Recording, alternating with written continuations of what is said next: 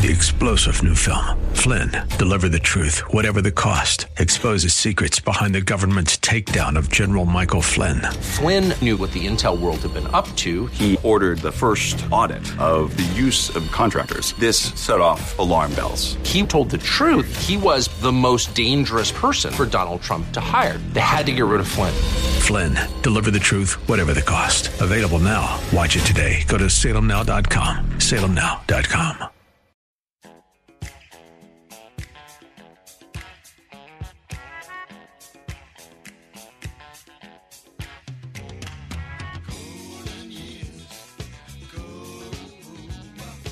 It's Ask the Lawyer with Mike Connors. Got questions concerning elder or estate law? Attorney Mike Connors has the answer. He was recognized in 2012 as one of New York's top lawyers by New York Magazine and brings over 30 years' experience to the table. His office number is 718 238 6500. That's 718 238 6500.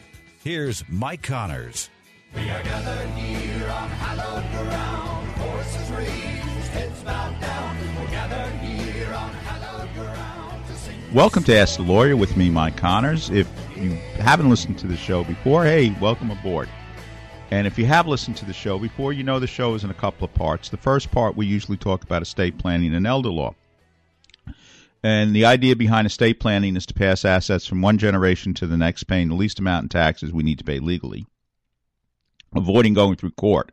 And right now, it's extremely important to avoid going through court because the courts are not really fully open. I don't know what's going to happen, but I doubt if they're going to be fully up to speed for quite a while.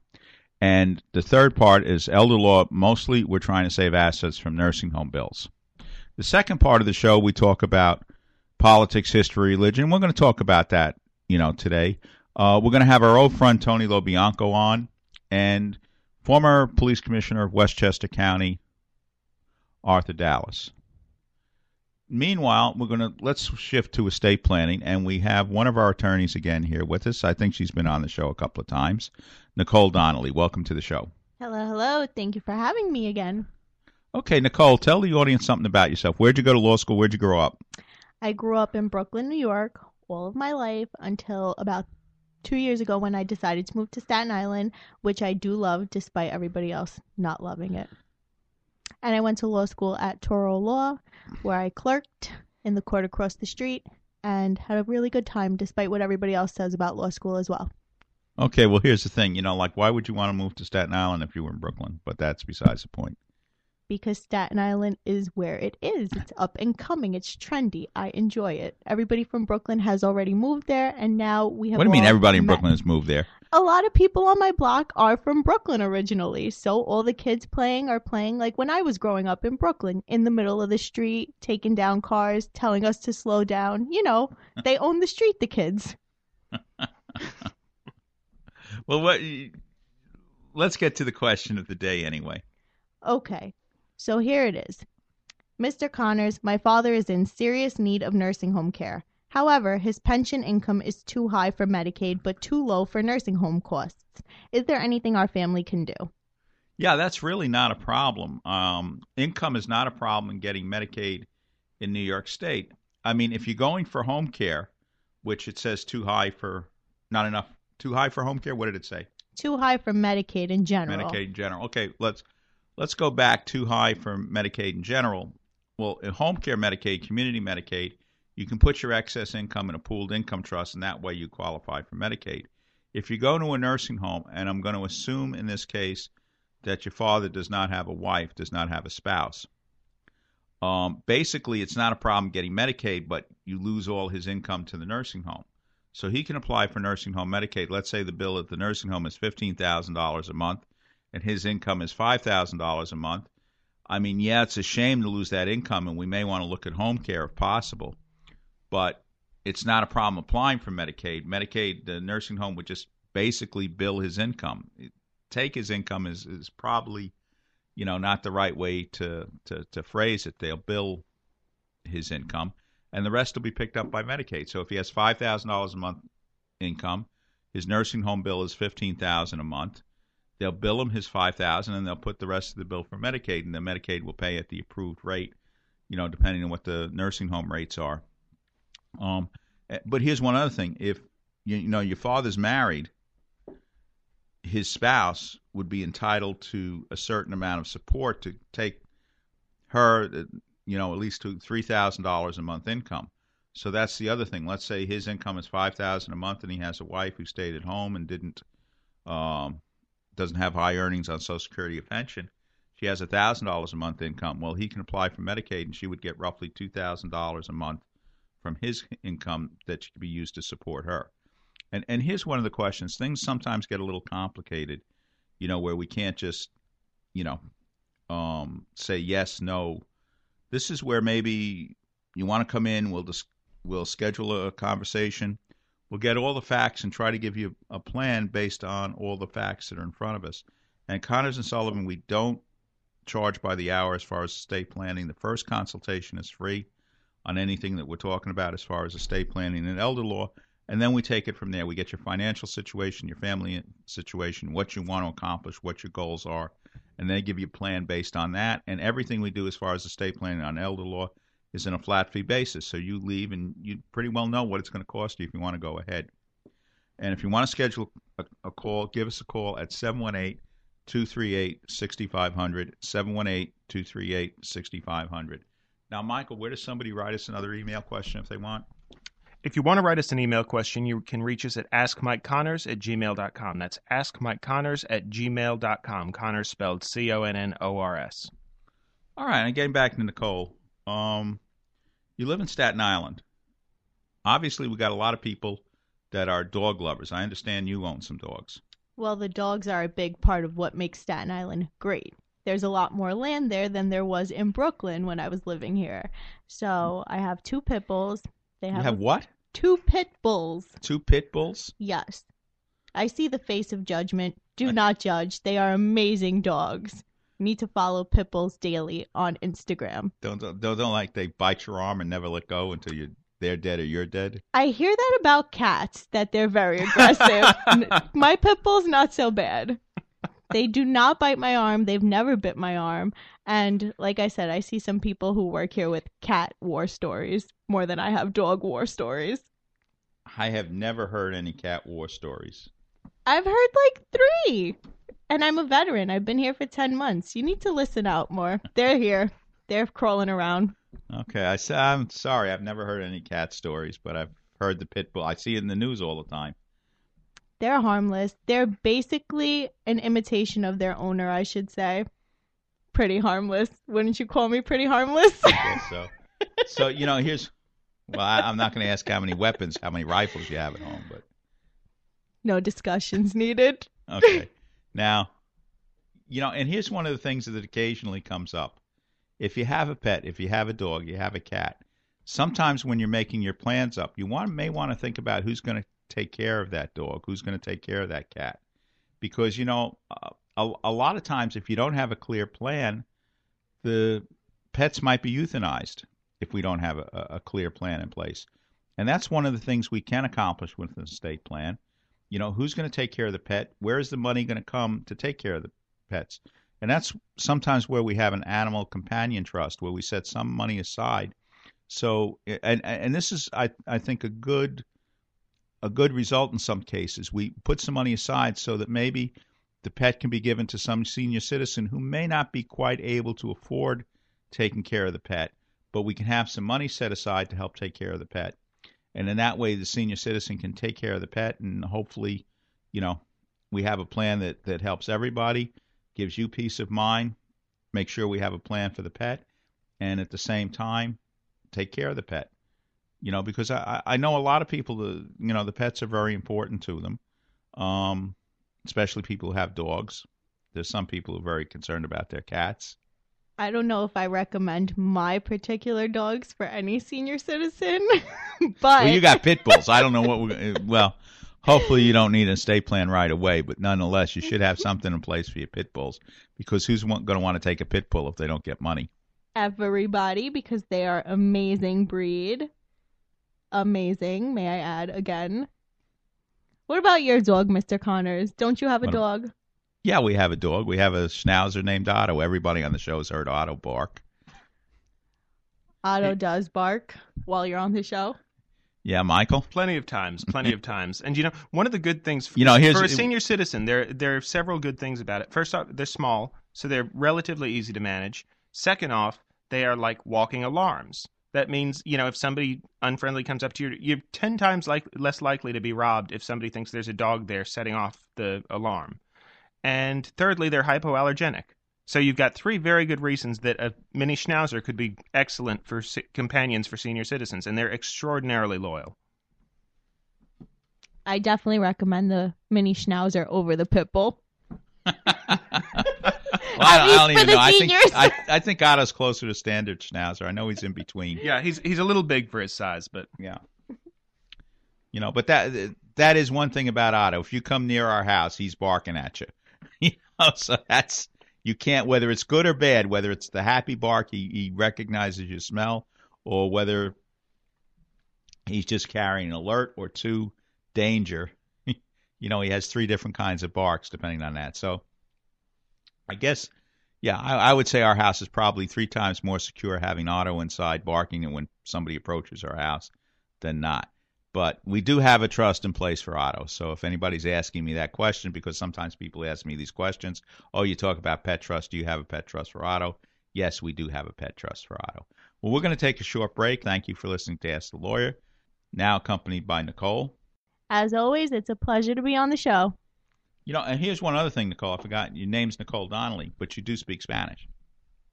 Yes, I do. I am half Colombian and half Irish. My dad, obviously Irish. That's how I got the Donnelly. But as people say, I do look very Colombian. all right. Well, thank you, Nicole. If you're a homeowner age 62 or older and are finding it hard to pay off debt, or how about enjoying your retirement years with less stress? A government insured reverse mortgage may be the answer or might be the perfect solution for you and your family. Hi, this is Frank Melia, a certified mortgage planner. I've been a mortgage specialist for over 20 years, and I've helped countless homeowners all over the tri state area tap into a little or a lot of their home equity so they can use it right now. This past October, the federal government made changes to the reverse mortgage loan program. Give me a call now so our office can show you how these changes affect how much money you receive and how the annual mortgage insurance costs have decreased. My job is to help you find the best solutions for your retirement goals. I do this by educating homeowners with straightforward information and answers. It's free to call and speak with me, Frank Melia, to determine if this FHA program might be able to help you and your loved ones now. Call and speak with me right now. I'll answer your questions and help you decide if a reverse mortgage is right for you and your family. Make the call now, 888 943 2646, or try me on the internet at www.quonticbank.com backslash fmelia. Once again, call 888 943 2646, and you could be on your way to a stress free retirement. Frank Melia, NMLS number 62591. All loans provided by Quontic Bank. NMLS number 403503. Welcome to the Connors Corner segment of Ask the Lawyer. Right now, you know, a lot of things have been going on as far as law enforcement, police, Black Lives Matter, so forth and so on. So we brought one of our friends in to, to comment a little bit, Arthur Dallas. Arthur, welcome to Connors Corner. Thank you very much. Can you tell the audience your background? Well, I'm a third generation New York City policeman. I'm now retired. I started my career in New York City in 1964 with the uh, then Tactical Patrol Force. After a, approximately four months, I was assigned to the Commissioner's Office for the investigation of organized crime. Kind of odd because they couldn't have selected anyone more naive than myself. I was sent to schools to learn about gambling. Sounds like a benign issue today, but gambling and the proceeds from it would be difficult to exaggerate. It was the backbone for organized crime for all of these many years, primarily because it was monopolized. It was somewhere in, we'll say, the city of New York. It would be under the leadership of a family, one of the five families. And from there, I learned the trade, if you will, of investigating gambling. Let me ask you something. A lot of people would say, or did say back then, I think probably would say, well, gambling is a, a victimless crime. Yeah. What would you say? Well, that's the whole point. It sounds benign. There are so many people involved in the gambling, but the proceeds, as I said, are so vast that it would be difficult to exaggerate the amount of money on a regular basis coming in. And of course, that money is used to, to as the backbone, as I mentioned, of the organized crime families. You could take at that time narcotics and loan sharking, uh, burglaries, armed robberies, uh, whatever else the organized crime may have been involved in altogether couldn't compare to the annual take of the gambling. Again, it's steady, it's monopolized, it's dependable. So it was a victimless crime in a in a strange way. We had plenty of victims. Legitimate businesses would be taken over because of maybe a loan shark problem or a loan that they had had inadvertently made, and overnight that business is now into the clutches of organized crime. This was very common in in all of the boroughs. Certainly, uh, very very common low in Manhattan and in in Brooklyn. So okay, so you were what what what other parts? Well, I was promoted to uh, sergeant. I started working as a rookie sergeant in uh, the 4-4 section of the Bronx, a precinct known as Highbridge. it was extraordinarily volatile at that time. There were two reasons for the Bronx, primarily uh, the uh, the Bronx failure at that time. That would be Co-op City and the Cross Bronx Expressway. Those areas were cut right through that Cross Bronx Expressway, cut right through very solid neighborhoods, and the people that could afford it moved to the Co-op City. Those that were left were either very poor or very old, so the violence in that area was uh, skyrocketed within a very brief period of time. I was uh, sent back to the police commissioner's office. I spent four years investigating police corruption. That was the time of the Knapp Commission. And after I was promoted to lieutenant, I was assigned to the mayor's office as the commanding officer of the mayor's arson task force.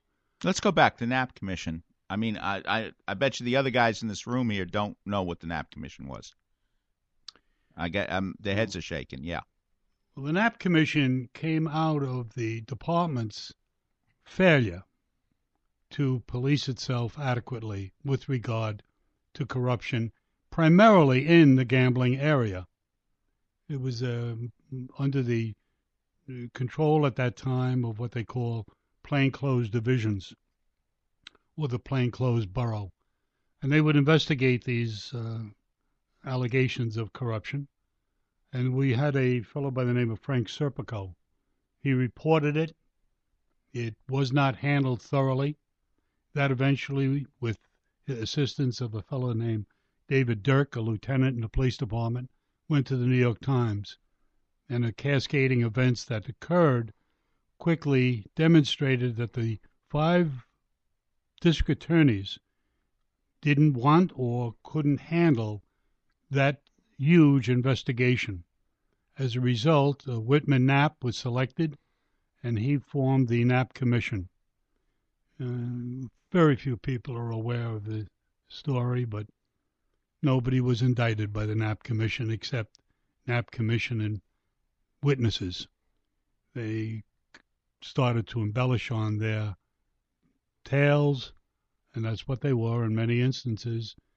So that, that turned out not as successful as it was intended. But it turned around the police department in regard to vigorous investigations of any of these allegations. And today, I'm not an authority any longer on the policies of the department in this regard, but we pay precious little attention in comparison to what we had done with regard to the gambling issue. It was under the Organized Crime Control Bureau, and I believe that's been disbanded as well. So from this point forward, I, I would have to uh, defer any further questions on that subject to uh, men that are currently working in the area. Let me ask you a question. See the movie Serpico? I did. How accurate? Well, Frank uh, Serpico and I were in school together in a what they call the uh, criminal investigations course.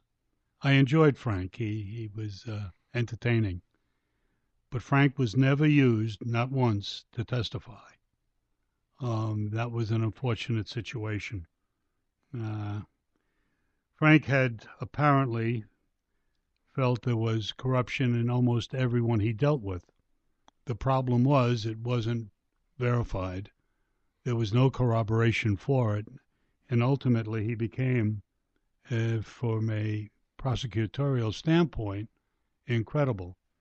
However, what Frank brought to the attention of the entire city, if, if not the world, was the fact, as I mentioned before, that the police department at that time had failed, terribly failed, to have policed itself in this regard. I'm going to change the subject a little bit. You know, you're you're a big history buff, and you told me a story about what we call the Dallas Rule. Can you tell the audience about that? That's very embarrassing. well, no, it's not you. My my my grandfather at the time was a lieutenant in the 4-1 precinct, and the tale comes. What year is this though? Now, Oh, oh, I, I, I would say in the early 30s. Um, a woman came in carrying a pistol. It turned out she was a uh, a school teacher, and found the pistol on a bus. Somebody had dropped it, or left it there, or whatever. But uh, she found it, and as a good citizen, walked into the station house with it. Now, at the time, there was there wasn't any way of handling this other than to arrest her for the illegal possession of the firearm, which my grandfather did. Um, I'm certain a more judicious uh, approach could have been handled, but he chose to process the matter as the rule called for. So they had to change the rule in this case. I think today you would use the, the term affirmative defense, which certainly was appropriate for this poor woman. But that's the Dallas rule. all right. And you gave me another story too about an Irishman who had a little bit of amnesia. You know, sometimes you watch some of the movies for 40s. Every other crime involves some amnesia, but you have a true story on that one. Well, at the time, I was a police commissioner in Westchester County, and it was Christmas Eve, as I recall. I was in my office working, and uh, my secretary came in and said, "There's a there's a couple that want to speak to you." It was very unusual that they'd visit on Christmas Eve. She said that's pretty important to them. I asked God how, how, how to bring them into the office. And they were Irishmen, uh, Irish from Ireland, and it turns out that the man, 18 or 15 years earlier, had he was a resident of the town. He went missing, and he all of a sudden showed up at the door. And his story was he had fallen, he hit his head, he had no idea who he was, and he wound up in Pennsylvania, Philadelphia. He saw a, he was passing a bar and grill. I think the name was O'Reilly, and he changed his name to O'Reilly. He started working in a diner, and they allowed him to sleep upstairs. And for the rest of his time in Philadelphia, I'm talking 15 years, he slept in this cot. He befriended a local priest, and he volunteered and helped the priest on a regular basis. One day he slipped again. Then again he struck his head. They wrapped him up and put him in his cot. And about three o'clock in the morning he woke up. He recognized for the first time his correct name and where he lived. And now this is the story that's given to me. So I asked the fellow, I said, when you came back, he came back on a bus. When you came back to Westchester County, what was the first thing you did? He said, I went to the graveyard to find if my wife was still alive or buried there. no, nobody but an Irishman would think that and follow up with a story like that, and I believed him. At least I, I believed that he had a plausible story. I got telephone calls from all over the world, letters from all over the world, and because of the way the media handled it, I was the butt of the joke for believing it. But to this day, I say, he lost his job as a supervisor in the post office. He lost his pension. He had no money. His poor wife was penniless when this happened. He made no money out of any of this. There was no insurance. Uh, so, as I say, that was a plausible tale. How long did he live after that? Do you have any I idea? don't, Do you know? I don't know. No, we lost contact. I used to see his wife in the morning at mass. All right, now let me ask you something. Right now, if a young man asked me whether he should become a police officer or not, I would say, listen, I don't think so. What would your advice be? I was very proud of being a policeman, as my father and his father before him. Today, things have changed. I think things will change back. But right now, it's, it's a perilous idea. I was in a situation, a terrible fight. A man went to kill his wife with a gun. It was two o'clock in the morning, and when the radio call when the radio call came over, I was driving the car, and as it happened, I was right in front of the building. So my my partner, my radio call partner, and I entered the building. Everything's on the fifth floor. We went all the way upstairs, and here's the man with the gun. I grabbed the gun, I grabbed his arm, and my partner and I started to struggle. My partner was a former prize fighter. That struggle in the apartment with the gun lasted over 12, maybe 15 minutes. We were thoroughly, absolutely exhausted. I was able to put handcuffs on him, take him downstairs, and put him in the radio car. He kicked out the windows, and he was so strong, he by kicking the ceiling, he dented the roof of the car. Neither of us shot the man. But today, I would be in violation of department procedures because there's no doubt my hands came in contact at some time with his neck or his throat or his diaphragm. So, this is a situation that has to be carefully understood. Unless you're in this, in this policing, unless you're used to the situations that come so suddenly and so vigorously upon us, think carefully before you start making the rules of what a policeman can or cannot do. I would have been authorized to take his life, but I was not authorized to touch him in certain areas during a ferocious 15 minute battle. You know, can you just explain? Maybe some people in the audience, because I've seen it a few times, when somebody, when a guy is not 100%, he's got an adrenaline rush or something, the strength, that people can do things. You know, sometimes you say, well, why, why did they take this guy down, or why did they knock him down, or why did they put him down? But sometimes people could be dangerous if they have an adrenaline rush. Extraordinary. They're very fast. You don't expect it many times. I had a situation where there was a woman that was on the other side of a huge living room. The officer was handling the, family dispute, and within a moment, almost as if by catapult, she had crossed that entire room with a scissor and came right for the center of my face. I moved to the left and I got sliced across my cheek. Had I not moved, or had I moved in the wrong direction, that blade would have gone right through my eye and into my brain. Now, the whole matter took a few seconds to happen, and yet she was so light, so docile, on the other side of the room, she ap- appeared to pose no threat whatsoever. So here's a situation that develops in a heartbeat. It comes from almost nowhere. She was under the influence of narcotics. There's no question about that. That's what started the family quarrel. but I, I I would stress to any young officer, to you you cannot not not for one moment let your guard down in a situation. The problem is that you might handle 15 of these situations with no difficulty and you become laxed. And all of a sudden you're in a situ- in in a condition that calls for vigilance. Your vigilance has been diminished. You're tired. It's late at night.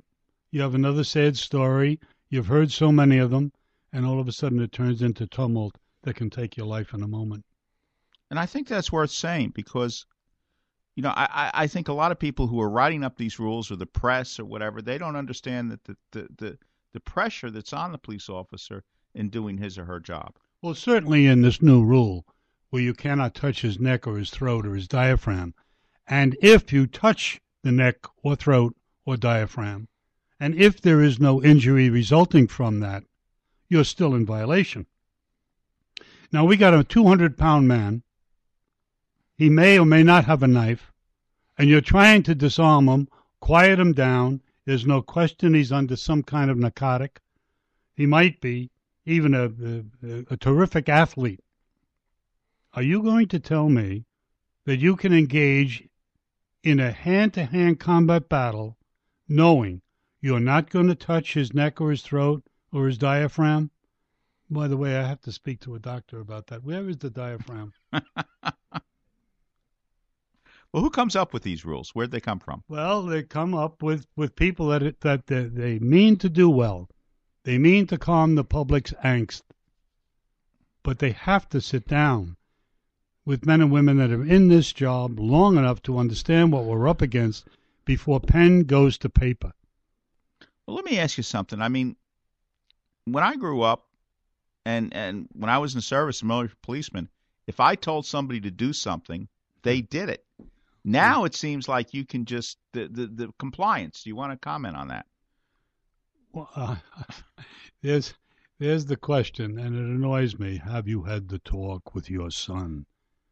As if this has to be explained. I don't know one policeman that didn't have a talk with his son.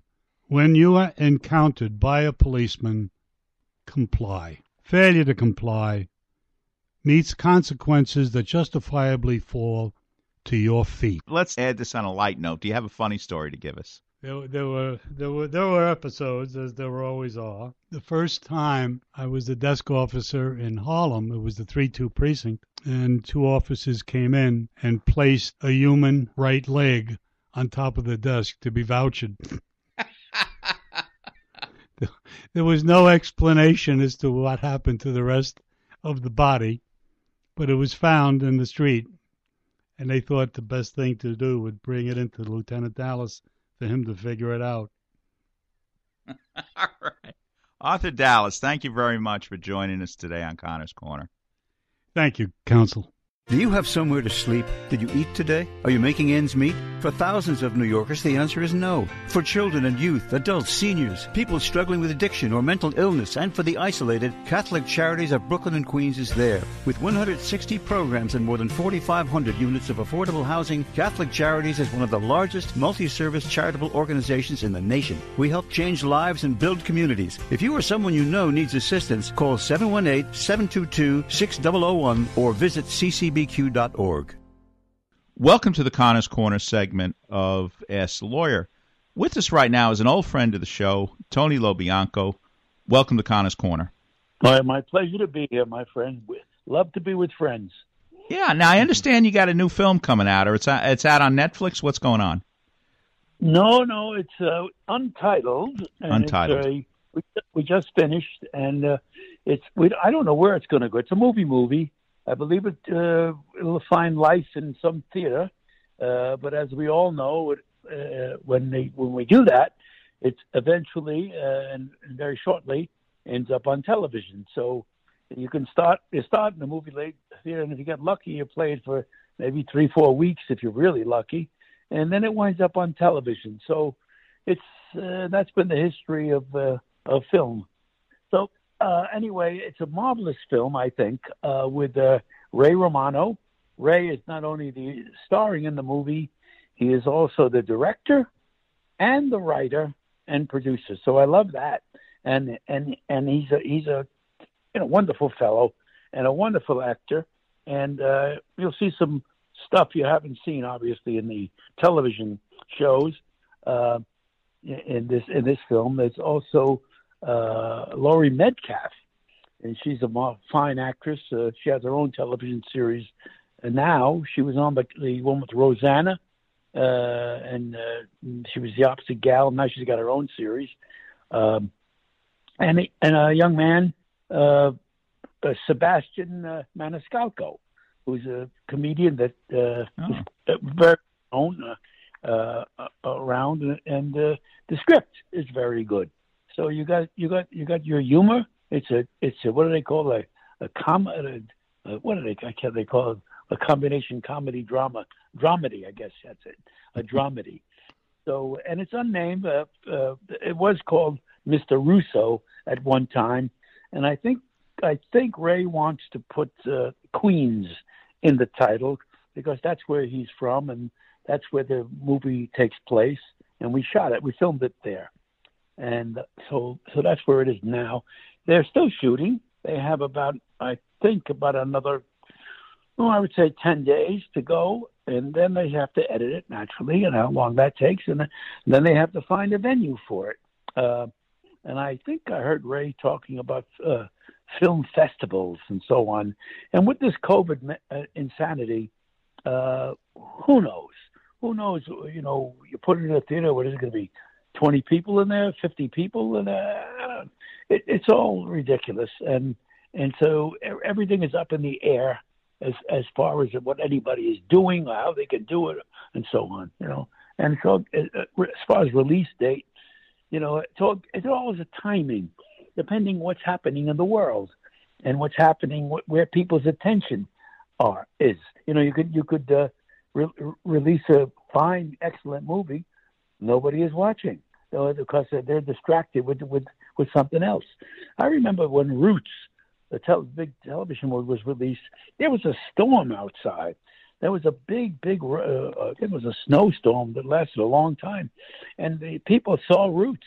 They all stayed indoors, and they and they they, uh, they saw Roots, and it was a good it was a good product too. But but it's all about timing and how you, you know, what theaters you put them in, where uh, if the theaters have capacity or not it, it's everything is up in the air, and the whole country is up in the air, to say the least.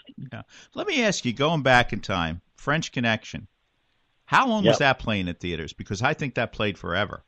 Oh yeah, that well, yeah, back in that's 1970. Uh, things weren't weren't too radical as they are now, um, and uh, it was a picture of its kind, one of its kind, and exciting, and it had a great word of mouth. There was a great film.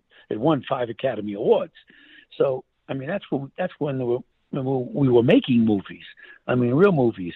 Uh, uh, not not to take away from the the uh, Cagney Bogart years and Edward G. Robinson years when they were making fine movies as well, uh, and Laurence Olivier and what have you.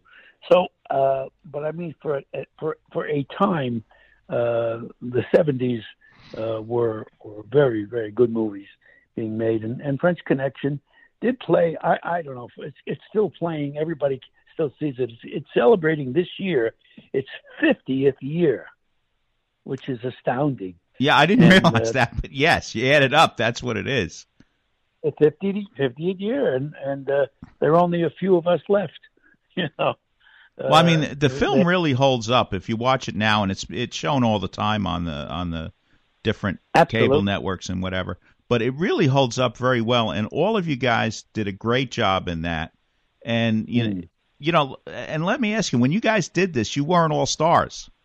No, no, no, no, no, uh, not at all. Um, it was my second film, uh, and and uh, you know, Gene, uh, Gino act, acted all the time. Yeah, Gene you know, was doing movies uh, left and right, but he he was not, uh, you know, the, the well, you're you're right. Nobody was stars then, and then it it was. I know was getting paid, the kind of money that you get paid now. Believe me, Uh, well, that's true of everything, isn't it? Baseball players and, football, everything. Amazing. Uh, but uh, it was, and again, a, a good group of people, well cast, and and people who knew each other. Uh, it's just like you see the movie I just did with Ray.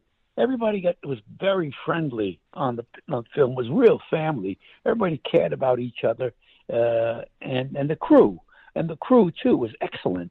An excellent crew who was uh, respectful and and on time and doing their job and and everything. And so that was true of, of the of the whole shoot. Uh, no problem, no prima donnas, no nonsense, no nothing like that that interfered with anything except being there for the film. And that's the way we were on, on Seven Up, uh, Seven Ups, and French Connection. Both those movies I was in, and and both of those films had had family oriented. Keep in mind, Sonny Grasso, the late great Sonny Grasso, whose stories they were, uh, French Connection and, and Seven Ups, was uh, a first grade detective and and a good friend, a good friend of all of us. So he had a great that kind of uh, personality that had a, had a warmth and and leadership, and uh, and of course uh, Billy Friedkin, the director, as young as he was, he really put his stamp on the film. There was no fooling around, no understanding, no misunderstanding that he was not the director. And he was a young man of thirty something, early thirties, and uh, he had conviction and and uh, he knew what he was doing, and and I knew immediately as soon as that as soon as I saw the uh, as I was shooting I know I was in I was in a, a fine film, but after it was done, uh, and I was one of the first people ever to see a preview. I called Gene Hackman and told him he was going to win the Academy Award immediately. Uh, and and it's just there, you know, when you, you know, when we were when we were working on the movie, we we'd stay together even after we shoot. We go play basketball together. Uh, we'd go, you know, hang out together. We were friends, and it shows uh, that kind of, of, of help. Everybody helping to make the movie what it, what it is, you know. And I'm for that hundred percent. When I'm directing, I'm I'm I'm I'm I'm your best friend, you know. Uh, and I I allow everybody to be as creative as they can possibly be. You know, all their dreams, all their all their thoughts. Uh, I, I want them. I want them to, to be creative and, and, and be part of the uh, the creation of what happens on the screen. You know, you, you brought something out. Ray Romano's directing this. How hard is it to be a director and an actor in the same production? Well, it's hard. It is hard indeed, and and, and the writer as well. And uh, you you have to know everything. As a director, you know you have to know everything. Uh, what I mean by everything is you have to be ready for disaster. you have to have five ideas in your head at all times. You know, you have to have you have to know how to take care of problems. You have to know about keep on budget. You have to know uh, that those are all those technical things. But, but as far as an, an artist is concerned, you have to have such a vision of of uh, of uh, minute detail in a movie in a in a movie script, knowing that it isn't just the words it's a reaction to the words. It's, it's the intention. Be, uh, uh, even though you're speaking certain words, there's another intention. So there's so much. And then as you're acting and directing, then you have to also trust, uh, uh, you know, your cinematographer uh, uh, and your cameraman to to follow your instructions and listen to him uh, you know, listen to a better idea if he has it, or or if you come up with with an idea of, a shot that you want want to do, and he and he has the experience and know how how to get that. Uh, everything has to be done with with not only quality, insight, and an eye on the budget, and and uh, and and allowing other things to happen in a move in a in a scene that you didn't expect.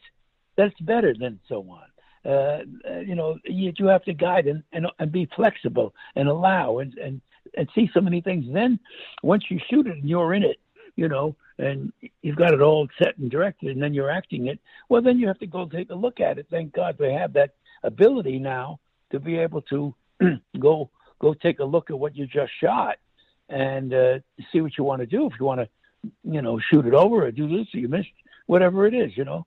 So it's it's an all inclusive uh, thing that I personally love to do as well. I mean, I like to direct, uh, write, and act in in a thing in a thing too. Uh, you know, uh, it's it's it's something that I that that I love. I mean, I'm used to doing one man shows a, a lot. You know, uh, when I do LaGuardia, act it, direct it, write it, produce it.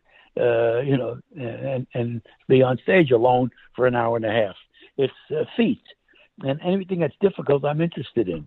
Uh, and and the the more tough it is, the the best and you and you if you can accomplish it the better you are it's all about it's all about getting it right as far as i'm concerned it's all about something overcoming overcoming the most difficult and that's to me what people go oh my oh wow oh how about a standing ovation how about a how about how about an insight that we never saw before how about a revelation that's what you're there for. Uh, to me, that's what I'm there for.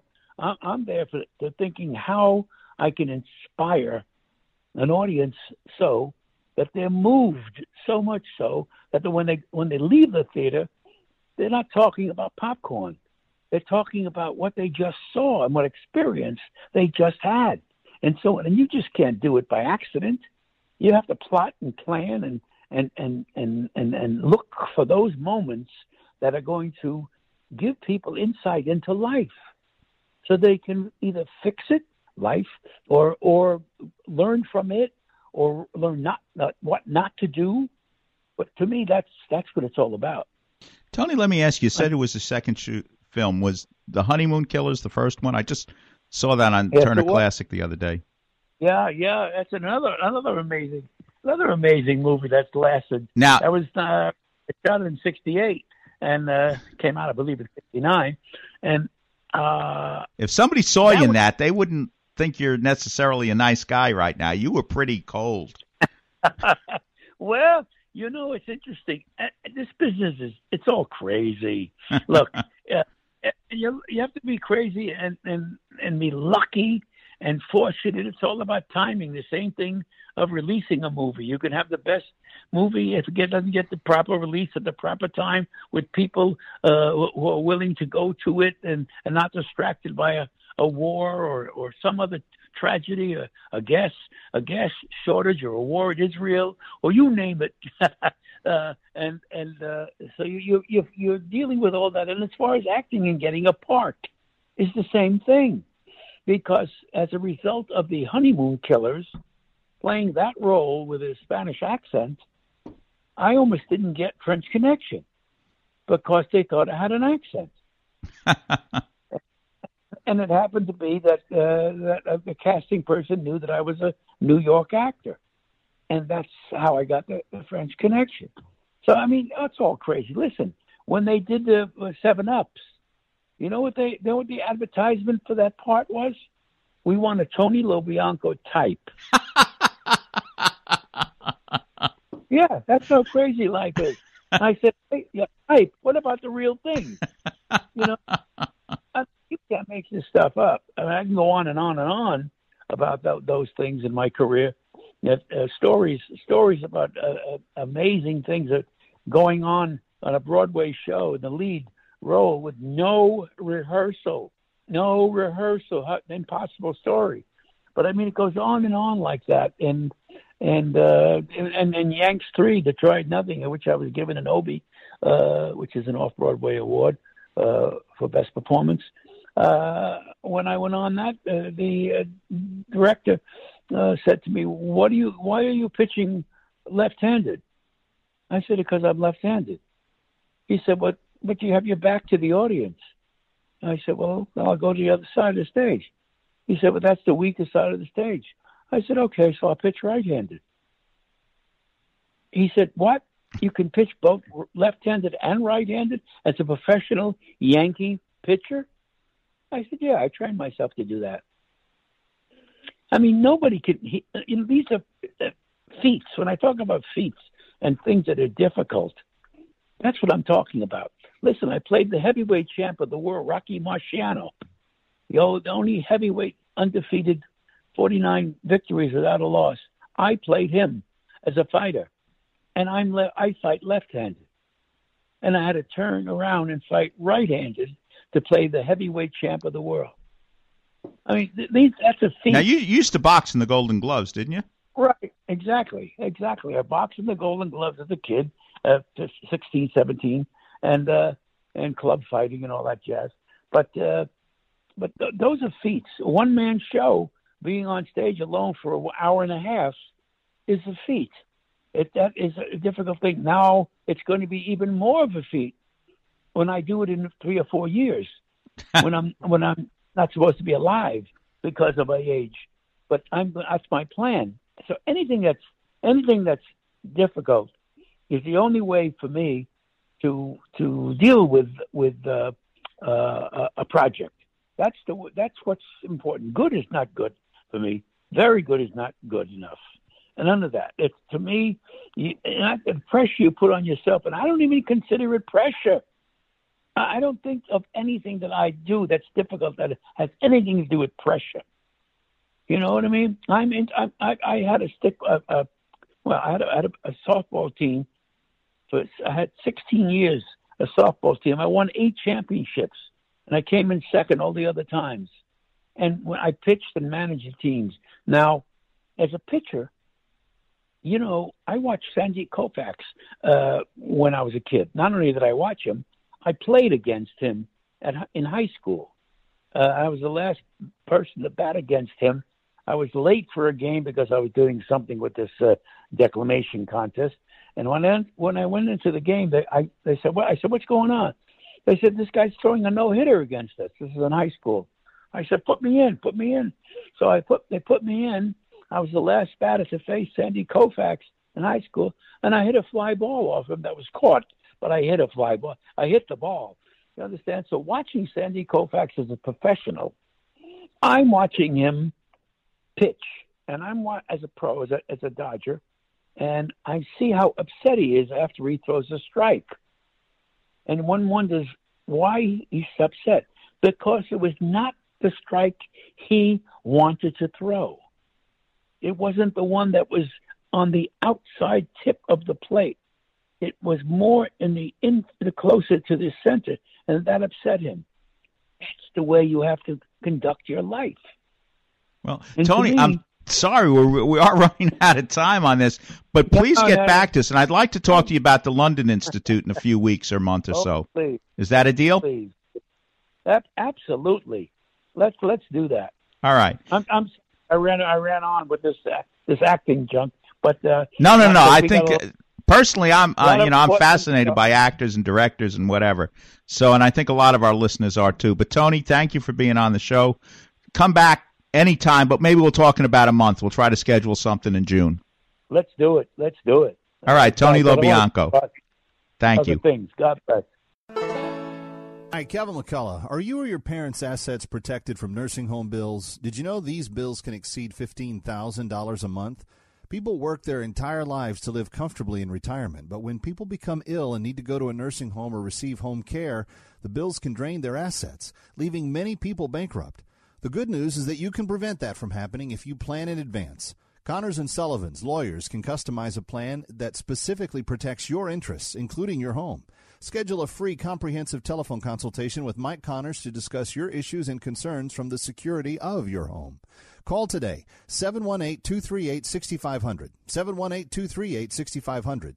Don't let nursing home bills take your life's savings and leave you and your loved ones bankrupt. Don't wait another minute. Mike Connors can take you through the process by telephone and start a plan designed for you today. That's 718 238 6500. 718 238 6500. The preceding pre-recorded program paid for by Connors and Sullivan Attorneys at Law, PLLC.